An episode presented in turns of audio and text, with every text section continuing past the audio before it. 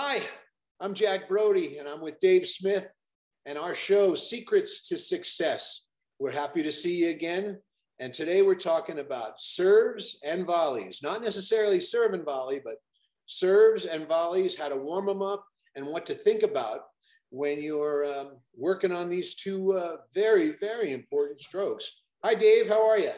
Hi, Jack. Great uh, to be with you, and hopefully, a lot of folks uh, paying attention to what we do and talk about, and hopefully, share some insights to improving player dynamics, improving the progressions to getting a player to really excel and what I call reaching their potential, their true potential. I think you can probably relate to this because you've trained uh, equal, if not more, uh, high performance players from raw beginner to that high level of echelon. And so, in talking about, I'm going to jump right into this, and I want you to kind of uh, piggyback on this. But we train the first stroke we train is a volley because the dynamic continental grip is so important to the serve, the volley, the slice backhand, the two-handed backhand, um, the the uh, half volley. All those strokes, with the exception of the two hand of the topspin forehand, use a continental grip among the highest level players. So we train the, the, the, volley first and then go right into the serve. And I'm not talking weeks later, we're just talking really within the same lesson. And so one of the things that this we're going to be talking about today is well, why do we do that? First and foremost, if the continental grip is the desired stroke, avoiding it will never produce a player who gets comfortable with it. And if you can't get a player, you don't give them the tools, you don't give them the exercises or the drills or the skills to master the continental grip, sure, it will be remain unfamiliar. And coaches that are training players to avoid the unfamiliar or the uncomfortable just because it is uncomfortable have to realize that at some point they're going to have to, if they want that player to have a good serve, if they want that player to have a good volley or a well-rounded game where they can come up to the net, you and I both know, Jack, we can look at a player's second serve and we can look at their backhand volley or their forehand volley and pretty much define what level that player is ever going to get to because of the limitations if they're using, say, a frying pan or Eastern forehand, Eastern backhand grip on the volley.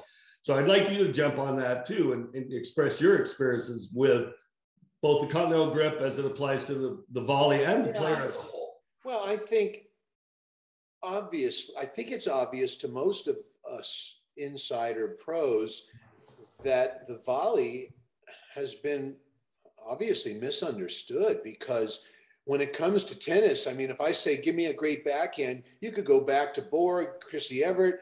I mean, everyone's got a great backhand. Give me a great forehand. You could name 20 people, uh, 30, 40, 50 people with a great forehand and serve. When it comes to volleys, people go right to Federer, then they shoot way back to Sampras and Edberg because really not many players are known for their volleys because, um, and, and once again, I just think they're woefully misunderstood and, and, and poorly taught. You know, the whole idea of breaking your wrist and, and punching with the elbow and stepping forward. I mean, pushing I mean, versus yeah, stroke. I mean, you step forward when you have to, but if you watch a great volleyer like a Federer, half the time he steps back with his back foot lining him up. And and so so the whole like i said it, it's just woefully misunderstood and, and poorly taught. But i agree with you on the continental grip. I do. Um, i uh, i start my kids so young four and five years old that we don't start with volleys but but because i think it would just be um, I, I like a little bit of immediate gratification. So you know at least with the groundies with a four and five year old right? Having a, and I don't really use the little frying pan rackets. I like having that leverage. So they go, oh, look at me. I just hit the ball over the net. Yeah. Uh, and the volleys are a little tough for four and five and six year olds. And that's when I started with so many kids. But I do agree with you, especially when you've got high school kids. Man, if they don't know their continental grip, especially doubles, my God, they can't even play the game, right? I mean, you can't have a good serve. You'll have no second serve. We all we know that. No second serve. And, and the volleys, uh, they'll use two hands on the backhand volley, which I will not let a kid. You know, I don't even let my five year olds volley with two hands. There's no need. Not even my five year olds. Um, I won't let them volley with two hands because it's a bad habit, uh, especially the two handers, right? Because they're so used to it. They're always digging underneath like that. and and so uh, or turning it over, or turning yeah. it over, and then the flat forehand volley you can't really aim it. There's no angle you can get. You can only push it forward. So I agree 100%. I think the continental grip, and you're right, too many pros avoid it. In fact, I've even heard pros tell players, go ahead and put that other hand on there so you're stronger. And I'm like, stronger? Uh, you know, and, and, and they try and teach the backhand with two-handed volleys and they say, well, you're a beginner. We'll fix it later. But of course, later never comes. No, it doesn't. And, and once you've established this, this uh, frying pan or pushing grip, it becomes so comfortable that anything it becomes exponentially more uncomfortable. And we train the volley first for a couple of reasons. You, you mentioned immediate gratification.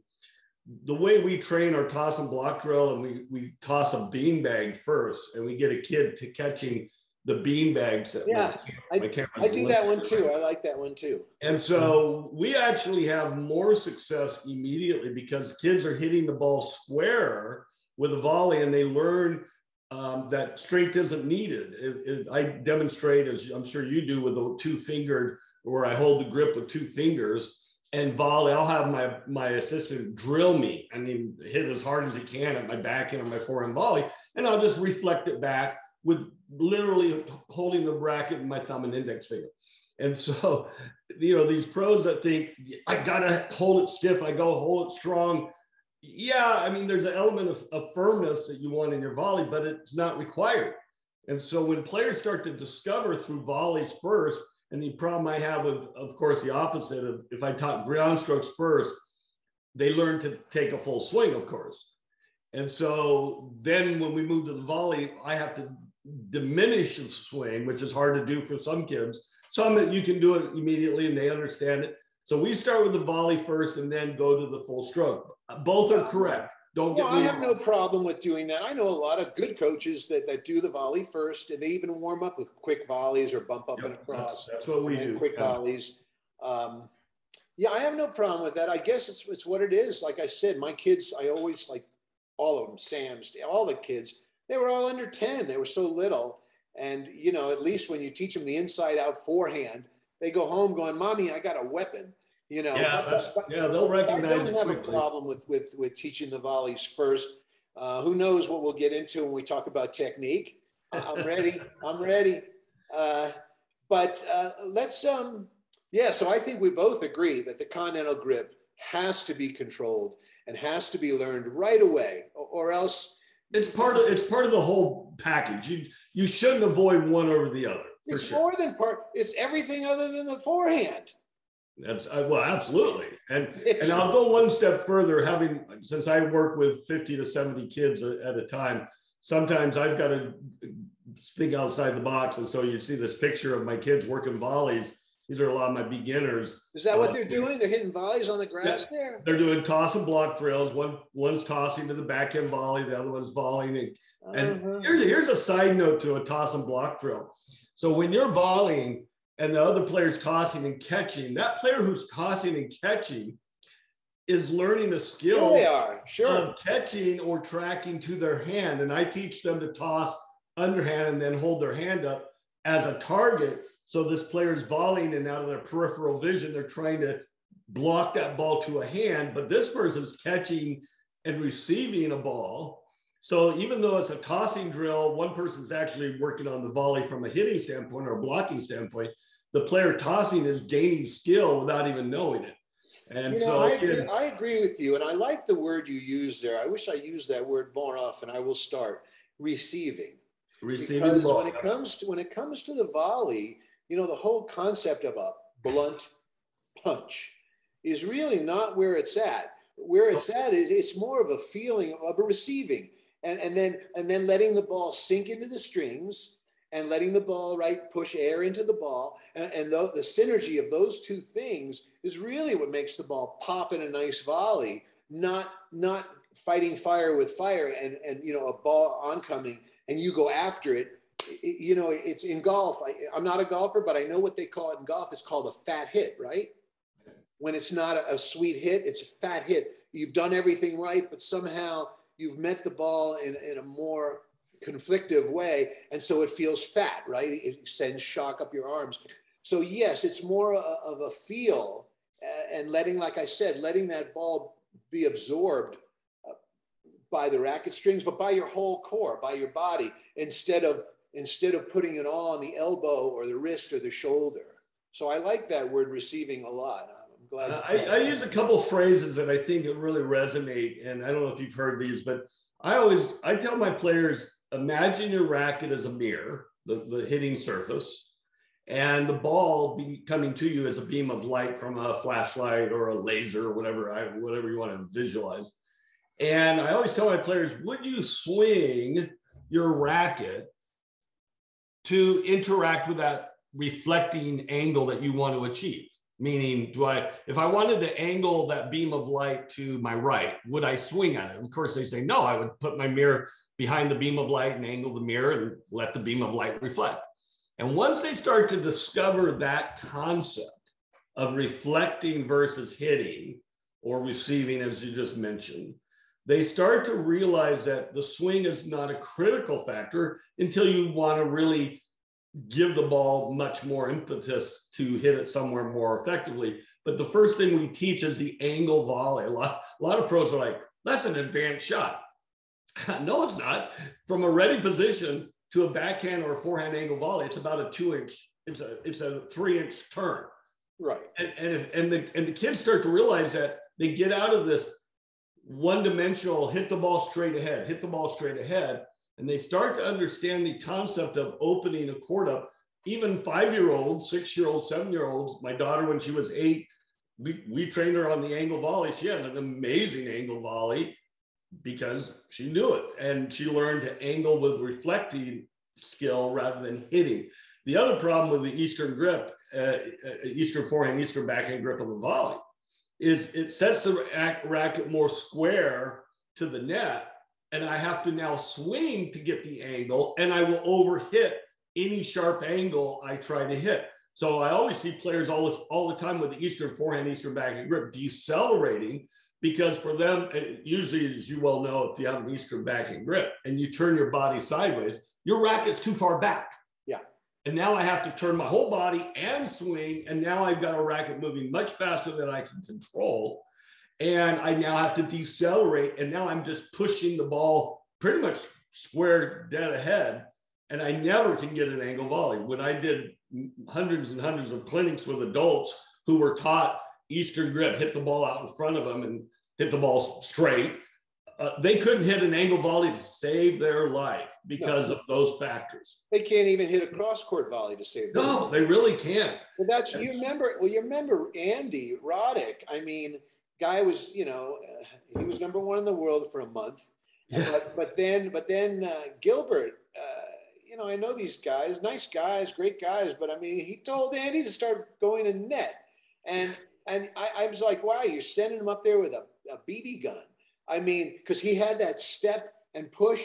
And so he would just hit to Nadal or Federer, and they would just, he was like target practice because he couldn't, he couldn't hit the line. Yeah. yeah, he could only hit an area of about six feet, right? He couldn't really hit a sharp, uh, deadly uh, volley, you know, near the line because he couldn't aim because he was stepping forward and punching forward. Right. So Federer would just sit back, wait for that first volley. And then, of course, he was at the 45. So with the slightest, so if he saw Andy drift to the to the forehand or backhand side, he would just right at the 45, he just just the slightest adjustment, and he'd go cross court or he'd go down the line. And poor Andy, I mean, he would just look to the crowd like, well, I mean, what do I do up here? So that was a big mistake. You don't send someone to net if they can't volley. Well, he could volley halfway decent, but the, the problem was he never put uh, he never he put less pressure after his approach shot. His volley had less um, caused less stress to his opponent. His approach shots he hit cross court a lot, which I, I did not like how often he hit it. Oh no, that's that's ridiculous because you and, open up the court, right? You've got the hole down the line bigger than right. ever. You just can't cover it. cross court. And then he would volley the ball, like you said, he just couldn't put it away, and no, so then he was even more vulnerable after the approach shot, after his second his first volley. So yeah, I agree. I mean, he he took on a strategy that just didn't make sense. Even but he went in, in, what three month period? He went from number one to twenty five. Yeah, no, three he, months. He, yep. I mean, that was a really a uh, big big mistake. Um, you know, let's talk more about the volleys because I know you like the idea of a straight arm, and I'm gonna, you know, do my best to talk you out of that slightly, slightly. Because when I say slightly, uh, I really, what I do, it's funny. You know, I had a problem as a junior. I, I had pretty good touch. I, I, brought up on clay in Connecticut, and um, and I was a better doubles player. A lot of pros say this. I was a better doubles player than I was singles. I don't know about you, but I definitely, um, I even liked doubles more back in the day. Uh, today, I prefer to play singles. I prefer to watch singles. But I hit that angle volley way too much. And I noticed a lot of my students do. And we can't even get a good rally going, you know, when they're up at net. And I was in the ba- baseline and, and you know because they would volley short or they'd hit that angle volley a lot. I'm like, come on, hit the volley to me. And and and what I started noticing was, and it was pr- through my system, but it was also by accident. I remembered in college and then in a couple of little pro tournaments I played afterwards, when I would serve and come into net and they'd rocket it right at my belly, and I would go like this, and I'd hit the angle volley inside out uh, mm-hmm. cross court backhand, but inside out backhand volley. I noticed, and I was just protecting myself. Sure. I, I, thought to myself, Jesus, why did that one pop off my strings? And then I noticed Sampras, he had, that was his best volley, right? He'd serve and volley against Agassi. Agassi would rip it right at him, and he'd do that little thing where he'd, he'd, he'd sort of bunt the ball inside out, but it would float beautifully on the baseline, inside out on the line. And and I said, there's something to this. And then after I developed the system, well, his arm's straight there, but I don't think Agassi was known for his volleys. Um, but I, I started to put two and two together and I thought, you know, having a slight, and I don't want to use the word bend, but having having your arm slightly like this as opposed to straight, but having just a little bit of athleticism and a little bit of this, I call it a bird wing. And I've noticed, and this is what I coach, I'll show you real quickly here. Um, I found it incredibly interesting, and, and all the pros that I uh, that are certified and I work with, and I hear from every week, they go, you know, Jack, that inside out volley, that's totally fixed all my students, but he, they tell me it's fixed their own volleys, and um, and it's it's very interesting. I think this one right here, uh, and and uh, like I said, I'm just hoping to try and just change, just slightly change your attitude on the volley. But but watch these guys here. Okay. Um, you see how I have those yellow lines? Yeah. So this girl had a worse volley in the world. She didn't even have a continental grip, but I finally got her to use a continental. But by going inside out, the ball would absorb in the strings a little bit and it would pop deeper. Plus, having a slight curve, see, I don't want to use the word bent, having a curve in your arm makes your arm stronger. It's like taking a piece of paper and sort of rounding it, and then you try to push on it. You can't push, but if it's straight, you can just push it really easily. So, you know, same reason they make cathedrals in Italy and Spain with arches, because there's something to this idea of roundness uh, that, like I said, it's not bent, definitely not bent, but it's slightly round. But I noticed that Edberg, I started going back to look at old Edberg volleys and Sampras, and they do that a lot. Uh, I guess when they go cross court, it's a little straighter, but certainly when they're going inside out down the line, they have this nice curve in their arm. And, and I don't know if you've ever thought about that, but, but you might be something you experiment with because that angle volley, like I said, what happened to me was all I could hit was the angle volley. And that was a problem because everyone knew when I when they came to net, if they hit to my forehand, just rush cross court, somewhat short or backhand, same thing. I couldn't hit a nice deep volley. And that's what I find with players today, even on the pro circuit. They all have the touch, but not many still have a nice deep volley uh, where they want it. See, hers is slightly bent, slightly. And that's exactly what I'm talking about. That's the first, that picture right there of Justine. See, it's slightly, slightly bent. And I think that adds power and athleticism personally. What do you think about that, Dave?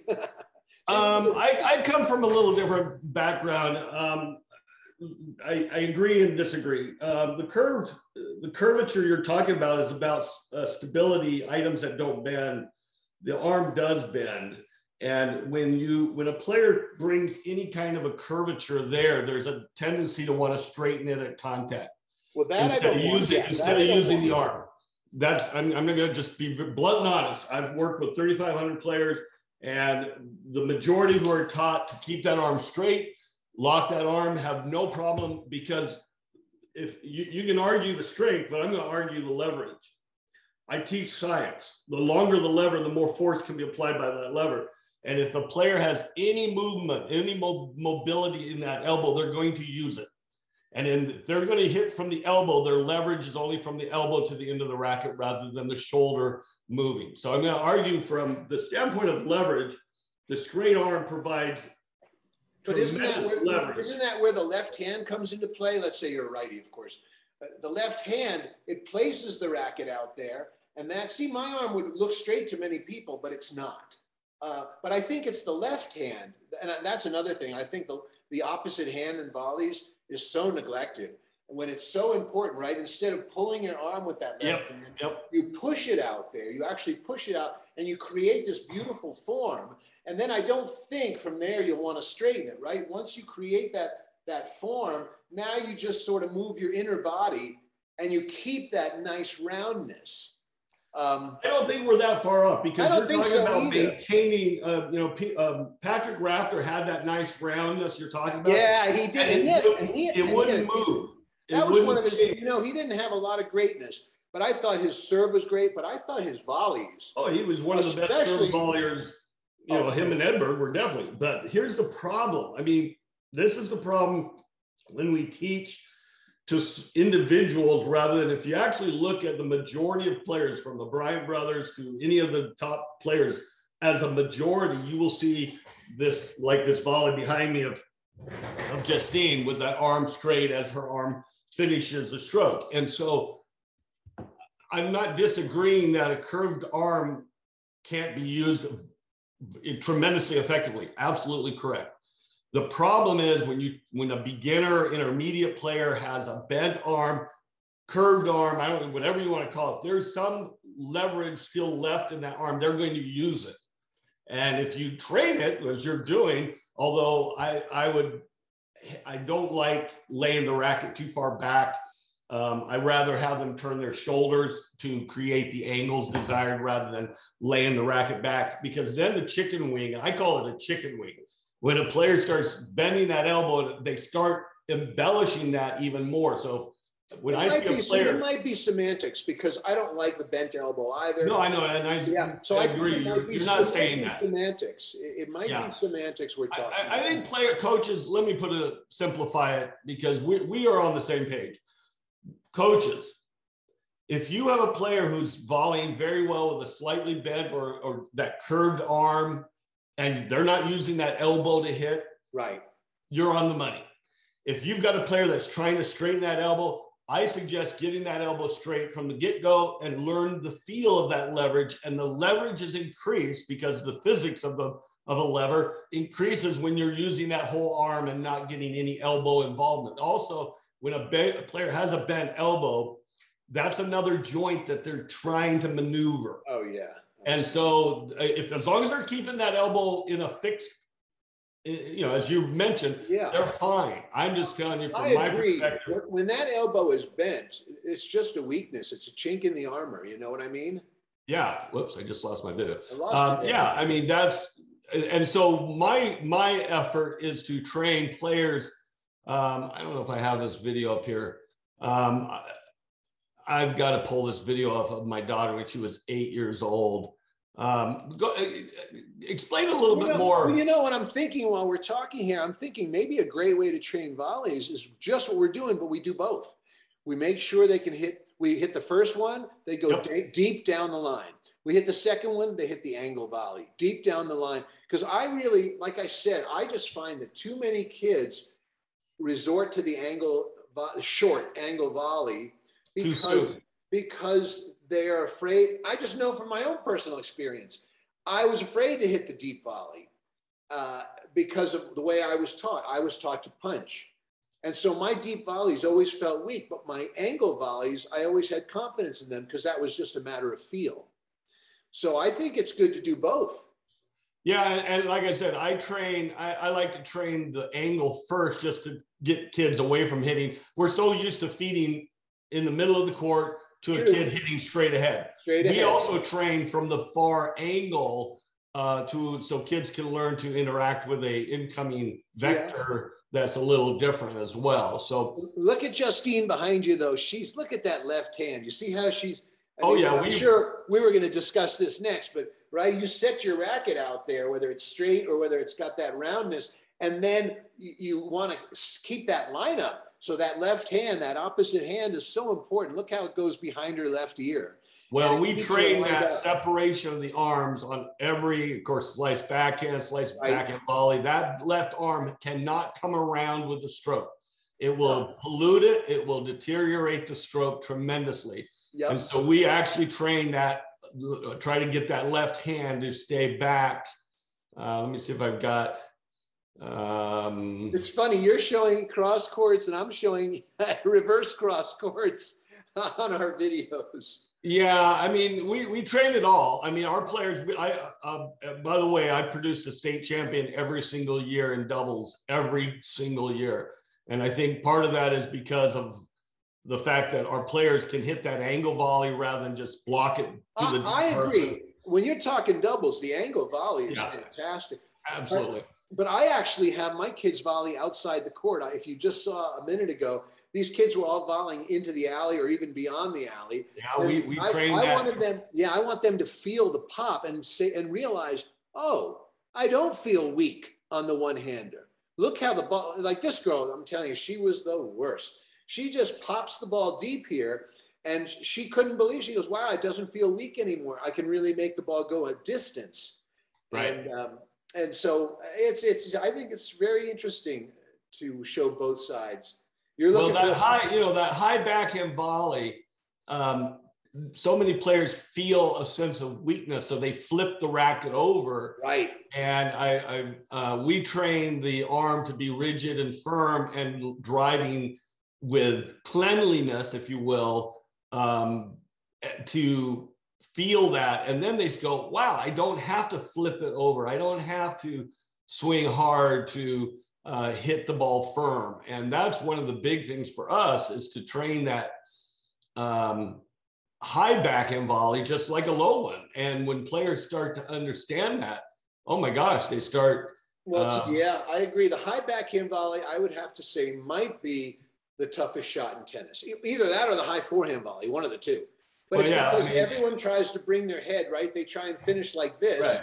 or on the backhand, they try and do this and come around the ball instead of just having a stable, instead of being stable and letting the, once again, letting the ball sink into the strings, uh, they try to finagle. They try and maneuver the head of the racket, and and and, then that's just catastrophe waiting to happen. See, look right. at this girl. She's got a nice. She's laying her head back, even though you can't see the racket. She's laying the head back nicely. Oh, yeah. look, and look at her left hand. See how her left hand's keeping her lined up to the 40. Well, I, you know, I, I know you agree with me, but uh, oh yeah, it's keeping well, her lined up. See that left hand's keeping her lined up, so the shoulders, the hips, everything's lined up nicely to the 45.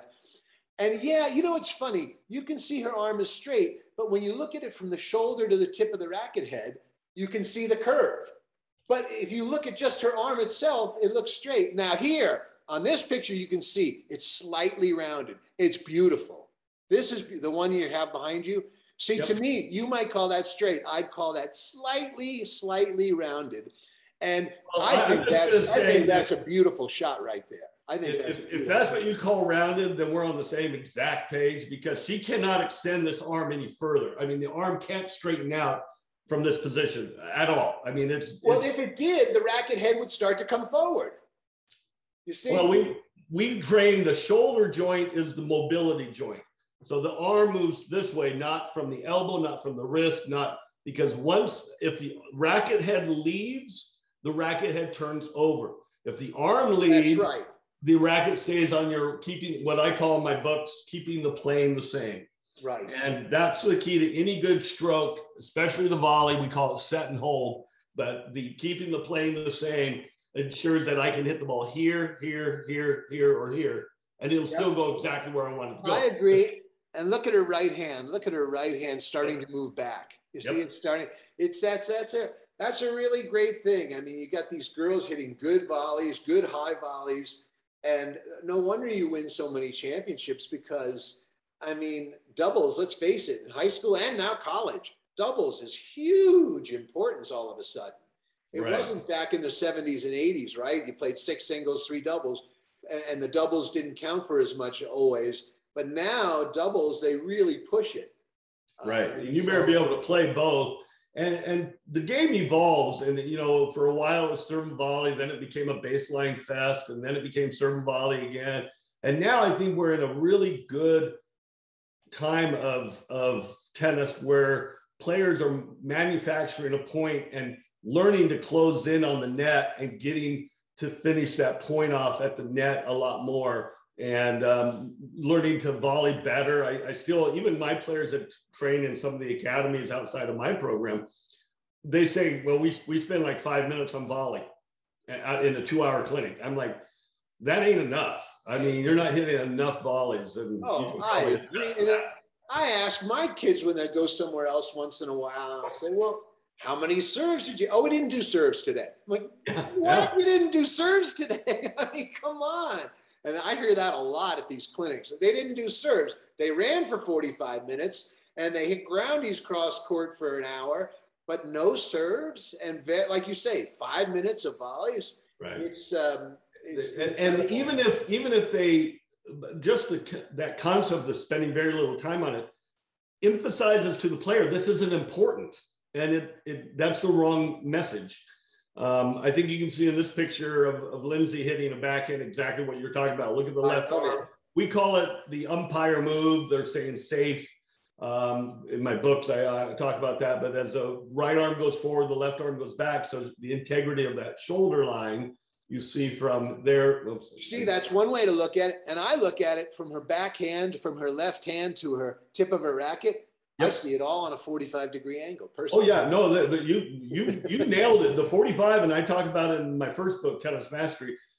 I talked about the 45 a ton without, and, and so it's so funny that we've connected because I talk about if you turn more than 45, you're over rotating, and if you open up to a 90 degree or facing the net, I should say, right. um, you've over rotated forward. So you've got to maintain that 45 through the hitting zone and let the I always call it let the racket pull you around.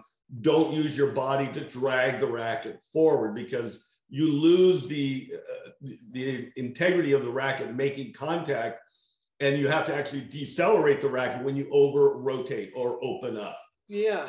Yeah, I, you know what I like about that picture too? Uh, her racket face, you can see the continental grip. Oh yeah. kind of, she's oh. got that angle, but she's keeping the face flat. I find too many players turn under the backhand, kind of like they do when they hit their slice, and then they get these floaty. These right, floaty right. we, as opposed we keep the plane the same. It is a racket open, right. and it stays in the same plane. It doesn't dish. It doesn't dish yeah. under the ball, and it doesn't roll over the ball. We keep the plane the same and that ensures the quality. Um, obviously, but you know, it's so poorly misunderstood. This morning on Instagram, I saw this. I don't want to mention names, but I saw someone teaching, and she said to do safe, but she turns the face under, so it's it's it's perpendicular to the net, as opposed to the way Federer hits his slice, where he's like this, per, he's parallel to the net, and he he just you know he sort of slices the ball like that, and it's nasty, and it's it goes low, and it's got a lot of spin as opposed to the slice when you open up like this and it floats and now you're right. a dead man. If you know if you have a floaty slice backhand or sliced um, volley like that and you turn under it, you're uh, just going to float the ball and then you're dead the next shot. Here, here I show you this video just to demonstrate. We we think outside the box a little bit and try to get kids to in that last segment off the ball machine, the 45 degree angle, you can see it. Achieved. I saw they were, I, that's the first thing I saw. You position those chairs. Uh, we, this is a good example of how we train a, a wide variety of, of teaching players to use different body segments. Here's this full swinging topspin from the baseline. Not that we would ever teach a full swinging stroke from, but it's, it's developing racket head speed. So sure. these are things that effectively teach, and here's, here's a sharp angle learning teaching kids to get the ball up and down on a very, very sharp angle. And these are all beginners. I mean, these are pretty raw. Uh, I mean, you're, you're seeing kids that have been playing for less than, well, some of these kids have been playing for maybe a year, but um, you can see this is a football kid right here that's learning to volley correctly. Oh, I love the way those. I love the way those chairs are angled, man. I love that. Yep. See, yeah, well, that's, you know, that's people, secret. A lot of people will do this drill like you're doing, but they'll put the, the chair uh, facing the side fence, and I'm like, oh, you're killing them.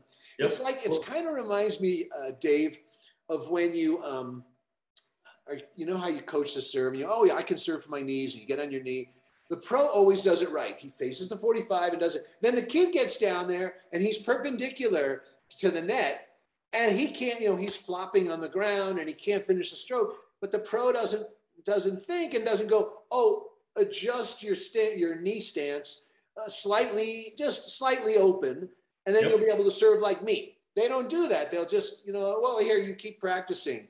But but yeah, so I really like the way you have those chairs angled. That was perfect.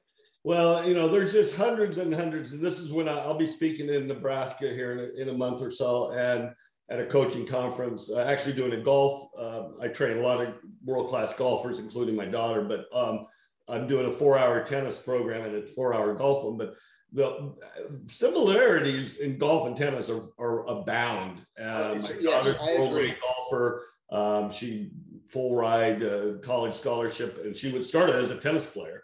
And so it was really interesting to see her apply the strokes from her tennis and how to shape a ball's flight because she could shape a ball's flight in tennis, hitting around the outside of the ball to make the ball curve to the right on her backhand or, or hitting around the ball for a slice a serve.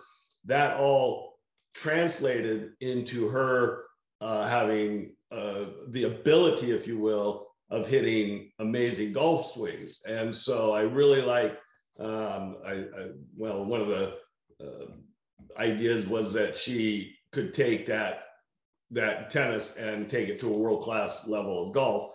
And so one of the things you'll see in our drills, and I'll speak at conferences, is you've got to know, as you've well documented, what leads to skilled strokes and what prohibits skilled strokes from being acquired. And your positioning, grips. We've talked about the Continental grip already. We've talked about the 45, which is critical. Even in golf, even though we set up 90 degrees, at point of contact, the body's at 45 degrees. In fact, you can kind of see even in this swing behind me, she's followed her swing, but she's not completely. Oh, look, she's. Oh, you can see. If you look at her feet, you and, can and see. look her, at her hips. You see her hips are still lined up. Look at that. Right. Yeah, and so that's what allows her to hit a 285 yard drive and she's only a, a five foot six little girl. Um, and so one of the things that we always talk about in golf and tennis, I don't know if I have a video of her hitting a golf ball here, but um, it's pretty impressive. Here, here, okay, here's here's her swinging golf. So if you look at her her position, her feet are lined up parallel to the target. But look at her belly button facing the back camera. Okay, here come the hips. Here come the hips. And then the hips stop, 45. Exactly. Right and then the club I, I couldn't have said it better myself. That's right. The hips lock in. And that's why everyone mis, mis, misinterprets it. They all go, "Oh, look at the shoulder rotation." I'm like, yeah. "No, it's not." Watch shoulder. the hip. This is where pros yep. don't notice it, and this is true in tennis. The hips rotate back, full full throttle turn. That's right. Now Here they hip, come. The kinetic chain, legs, hips. Now hip stop, and the club head accelerates. I call and then it the hips follow after the club. I call it retraction. The hips retract back in right at the 45, and then the shoulders they come flying around. So what does everyone see? And that's why I tell people it's not what you see, it's what you don't see. What they see is big shoulder rotation, but they don't see that it's been following the hips the whole time until the retraction. And then the shoulders come flying around ahead of the hips, but they don't see because they're not looking deep enough. You know, they don't look deep enough into the, eh, to see in the hips that that's initiating the move. Yeah, she has a beautiful swing and she illustrates everything so perfectly. Even for tennis, she illustrates it perfectly in this golf swing. Well, and you'll notice again the left arm. I, I, I, translate this to, and you could say there's a slight curve there. I can. Hard, I can. It's hard for a player to maintain it, but for the most part, we train that leverage of that left arm because that left arm is what generates the club head speed release point. If the elbow bends, we have that big chicken wing, and that's what we associate with beginners in golf and, and tennis is that that swing like this rather than the full turn. And there's the leverage. Look at the leverage from the left shoulder pulling down there, the hips, then everything stops, the club head accelerates through. And that's where, and her keeping the plane, the club head, the club, if you actually drew a line, I don't know if I can do this on this video, but watch, see if I can do this here.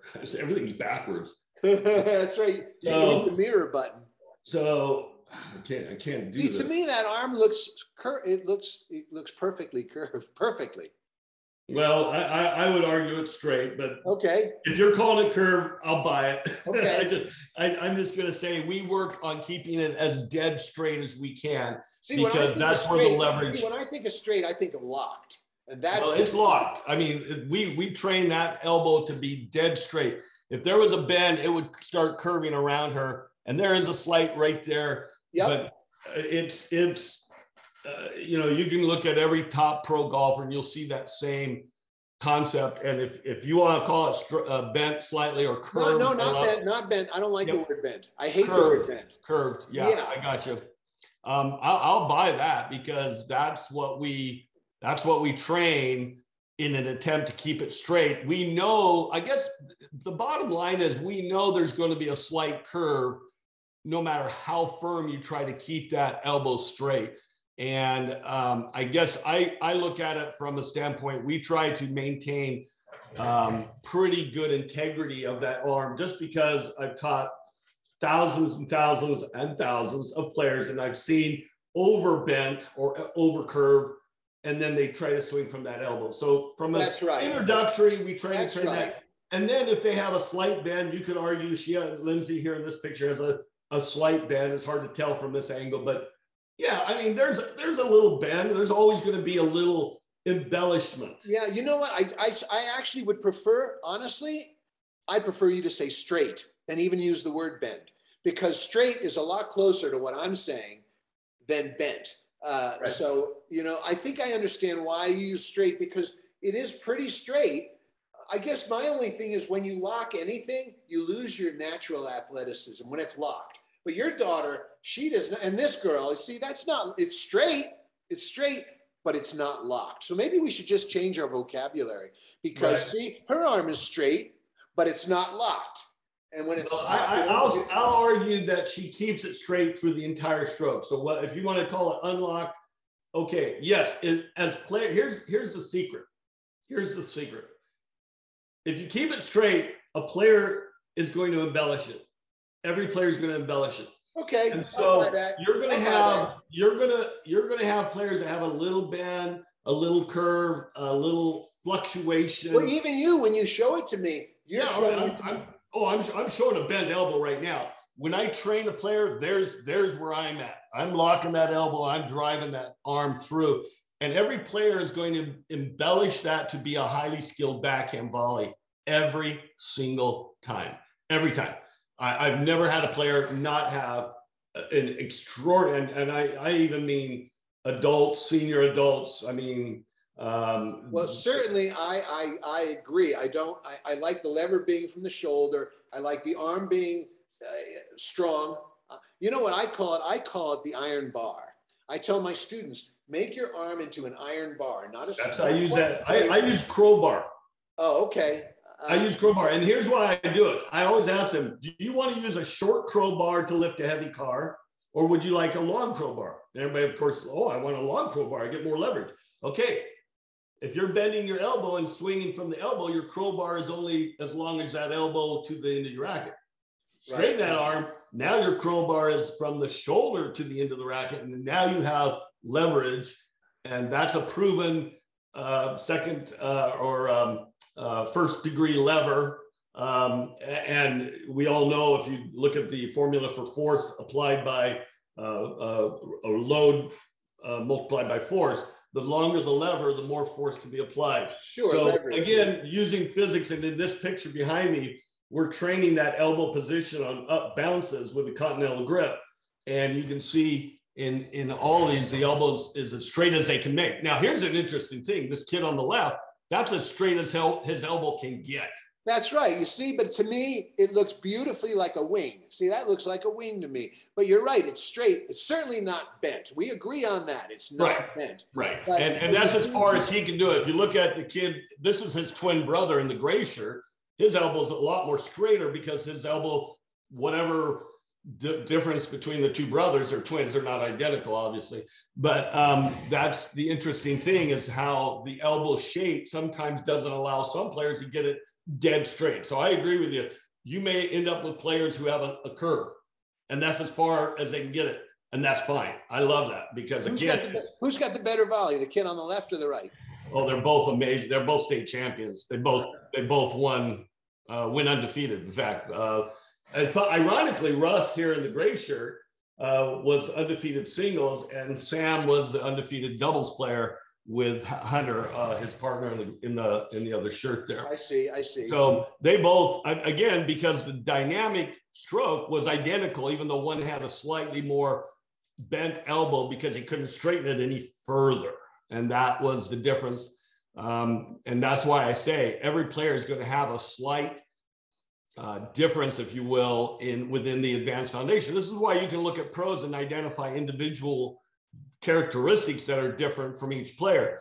Um, but yet the foundation, whether it's a two-handed backhand, uh, this is one of my JV players. Oh, look at her back leg. Look at that back leg kick yeah. back. And, and we'll talk more about that uh, later. But I mean, from her to uh, my number one singles player, you see the back leg again. Yep. Uh, you can see the foundation to um, to uh, let's pull up uh, Tia if I've got Tia here. Um, this is Tia just getting ready to hit, but you can see the foundation of the grip, the racket position. Beautiful continental grip.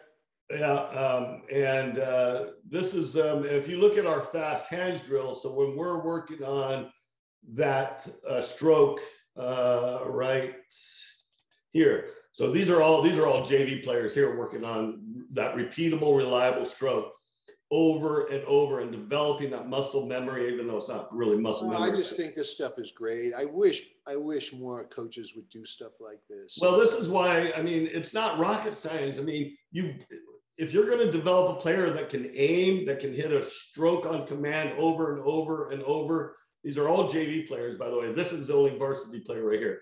And um, you can see that leg drive, the back leg staying back, this is the yep. J. This is this is the that's number 22. That's number 24 on my ladder. Oh, you got some depth. You got some um, depth. This is actually a varsity player, but she's a she's my lefty. Um, and you can see the rhythm of the stroke, the back toe staying down, the release step after the hit, the break step as we call it. But look at the back leg and the ability to generate racket head speed on, on say a two-handed backhand.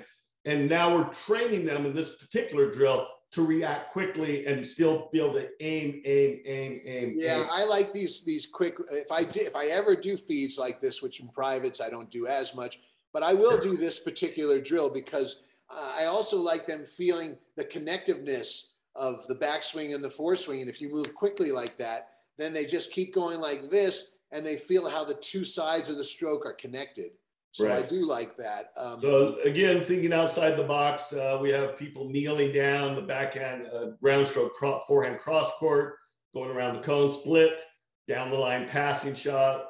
Uh, here's the players working on. Since today's volleys, and you and I, as usual, Dave, even in our conversations, we go all over the place, right? Right. I want to I want to make sure we hit a few more of these volley drills. Uh, sure. Let's let's have you. Yeah. This one behind me this one behind me, a lot of players do the quick volleys, but I really like adding this to the quick volleys, which is the lob. Um, oh yeah, yeah, yeah, yeah. Yeah, because too many. Uh, I just don't think doing this particular drill only, you get. Of course, your hands get quicker and everything gets better. But by adding the lob to it, oh, here's the clacker drill. Do you guys do this one? Yep. When yep. you stay behind the 45. Mm-hmm. You see, and then and, and talk about receiving. See, that's the word you used before that I like. You can't do, you can't punch the ball and do this drill. You can't, you can't even get close. Oh, here you can see the. So I like the lob volley, the lob volley in this drill. I add it. Now sometimes you can't take the overhead, so you got to look like a hot dog like that. But um, but when we go back to this here in the beginning, I want to make sure we cover at least one or two things. And one was the idea of adding the lob volley in that quick. You know, everyone does quick volleys, not just yep. you and me. But add add the lob volley to that drill. Absolutely. And then we talked about this last week, the lacrosse drill where you catch the ball. Yep and then the other one is bump up and across. What you call right. it mini me, mini me, I think. Mini me, yeah. And um, and then and then I wanted to show one quick volley here, real quickly, to show how easy and how you can make the volley into almost a rally drill by adding um, the lob to the quick volley. That's really the only thing I wanted to show the pros, right? Because that's what we're here for, right? I mean, I know we have a good time hanging out, and uh, but uh, we got to show these guys as much as we can. So there's a lacrosse drill. There's just, you know, just get the feel. But receiving is the word of the day because that's really what it is. I, I, I, say receiving or reflecting, which infers a, a solid racket versus a hit, a swinging racket. But both those are so good um, about developing hand, learning to let the racket do more of the work. Um, yes, exactly. Look, you got string tension of 50, 60 pounds. I mean, and then there's tension in the air pressure of the ball. Let those two things work for you. There's the lob. Right. He hits it at me, but yep. he doesn't hit it as hard as he can. He just right, hits a nice three quarter speed. Yep. I keep it in play. And then, you know, and that's that's a really beautiful way to, to, like I said, it's almost like a rally from the baseline. I think that's why so many kids like to stay on the baseline. You get long rallies. And at net, they think, oh no, it's quick and but but really, you should treat the volley drills like this one. You should have as long a rally, including the lob and overhead, as you do uh, in the baseline. Yeah. You know, but I think well, let me add to what you got there because our our start of our practice, like yesterday, we had our, our Super Saturday, and um, they have to hit back backhand to backhand volleys 100 in a row. I love it. I love now, it. When I was in college, we had to hit 300 in a row or start over. You want to know what pressure was? 295, 296, and having to start over if you miss. And even at, for a lot of kids, 100 in a row is a lot. And yet, it's a lot. They start. You, one of the things I've seen with volleys, especially, is when you add a ver- verbal counting, players are much more focused on making the shot because there's a connectivity between verbalizing one, two, Three. You know, I find that true even when I'm hitting, like when I haven't played in a week or so and I decide to go hit with one of my buddies who's a very good player, you know, like a 12 UTR. And I'm mm. like, mm-hmm. oh boy, you know, I don't want to suck today or else this guy's not going to want to hit with me again. But, and I do that right away. I go, okay, start counting. And I don't even count his, I just count mine. And right, I find right. that if I count, it does make psychologically, I guess, but it makes you focus more and it's it's really great. I, I, think it's, it's it's well anything in the volley realm that allows a player to control the ball on intent, um, meaning the volley lob, the angle volley, the catching, the mini me or or up, up across. Um, we do a drill. It's a badminton drill. Um, I was a national badminton player back when I was very I know. young. That's great. And we did a drill called drop, drop, clear, clear in badminton, where you hit a drop shot, they hit a drop shot, you hit a clear, they hit a clear, you hit a drop shot off their clear, they hit a drop shot, and you keep that rhythm of drop, drop, clear, clear. And I found that really has application to tennis to develop the hand and the racket orientation to, to slow a ball down, drop it. Again, working on a vertical drop versus a horizontal volley drive, which everyone does on a daily basis. They don't learn drop volleys, they don't learn angle volleys when they're just driving the ball straight. So there's another drill. To, you ought to try that, and I'd love for you to film it. But just it's exactly what it sounds like: drop, drop, and I do mean a very close to the net drop, and then a bump up lob, just barely to the service line. We're not talking an uh, offensive lob, just a, a lob over their head. That person has to run back and volley that for a lob and then that person that takes that lob and drops shots from wherever. Would you say, would you say that's similar to uh, Dinkum in a way? I don't know Dinkum. Describe it. oh, it. yeah, you do. It's the one where you start at the net, you hit the net, and the ball drops over, and you have. Oh yeah, yeah, yeah. I call it dink. Where you rally the ball out, you you you yeah, like a little very close mini tennis. Yeah, super super close mini tennis, but right. lob to lob. Yeah, to me that sounds, and I like those finesse drills. I do too. Because yeah. you have to you have to move quickly, but be very um, gentle. when you hit, you have to be thoughtful, right? exactly. And and kids don't when they are taught to swing fully at balls, they never develop. Well, I should say never. They don't develop as quickly. Um, the hand-eye coordination and the touch that is associated with being able to react quickly to a ball that you should hit. If I've got two girls on the baseline and I'm at the net volley, why would I want to hit a deep volley? I mean, that's you know the the epitome. Well, unless, unless you're practicing with them. Right. I, I, I mean, in a match, in a game situation, I want to hit an angle volley for a winner. I don't want to hit a, a deep ball to the person that's deep. I mean, if I want to win the point, um, I mean, there are some exceptions, of course, but for the most part, the the player at the net, if they know how to hit angle volleys, drive, and one thing we we teach a lot of is at the net, we train our players to drill that high volley through the net man's kneecap. And if you hit the, their kneecap, we, we tell our players never say you're sorry. Say, are you okay? Right. But you never say you're sorry because that was the shot you wanted to hit. I love and it. We never want to apologize for the shot we're trying to hit. You can always say, hey, are you okay? You all right? Cool. And a good, here's the interesting thing when a good net player is hit by a volley, usually they say, no, that was a great shot. The crappy net player who gets hit, who says, why'd you hit me? What, right. what are you doing? They're the ones that suck at the net anyway or are very inexperienced. So we, we found that good players, they know that that's part of the game. I was always taught to volley at the guy's right hip. Yeah, I mean, if you want to be more specific, yeah, yeah. get them on the inside of their where the backhand volley is harder, and they certainly can't get that forehand. No, they can't get the forehand, but oh. they certainly can the backhand. Yeah. Well, you know, Dave, as, as usual, um, two long-winded pros like us. Uh, we we didn't even touch the serve today.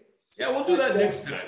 I'm yeah, let's, gonna, let's... what I'm going to do is I'm going to retitle this this episode and call it volleys. that's it, you know, because it's not serves and volleys anymore. But that's okay. I think we'll probably have enough to talk about when it comes to the serve. I'm just guessing we'll have enough to talk about. I think we'll have plenty, plenty to talk about for uh, sure. So, but uh, well, let's uh, let's uh, call, call this uh, a, a, good day of, of uh, we'll talk we'll, we'll we'll tease with some serving here and getting learn how to hit a kick serve correctly learn how to get generate speed how to how to do all the things that are associated with good serving and uh, especially a great second serve so and also and also warming up the serve uh, yep.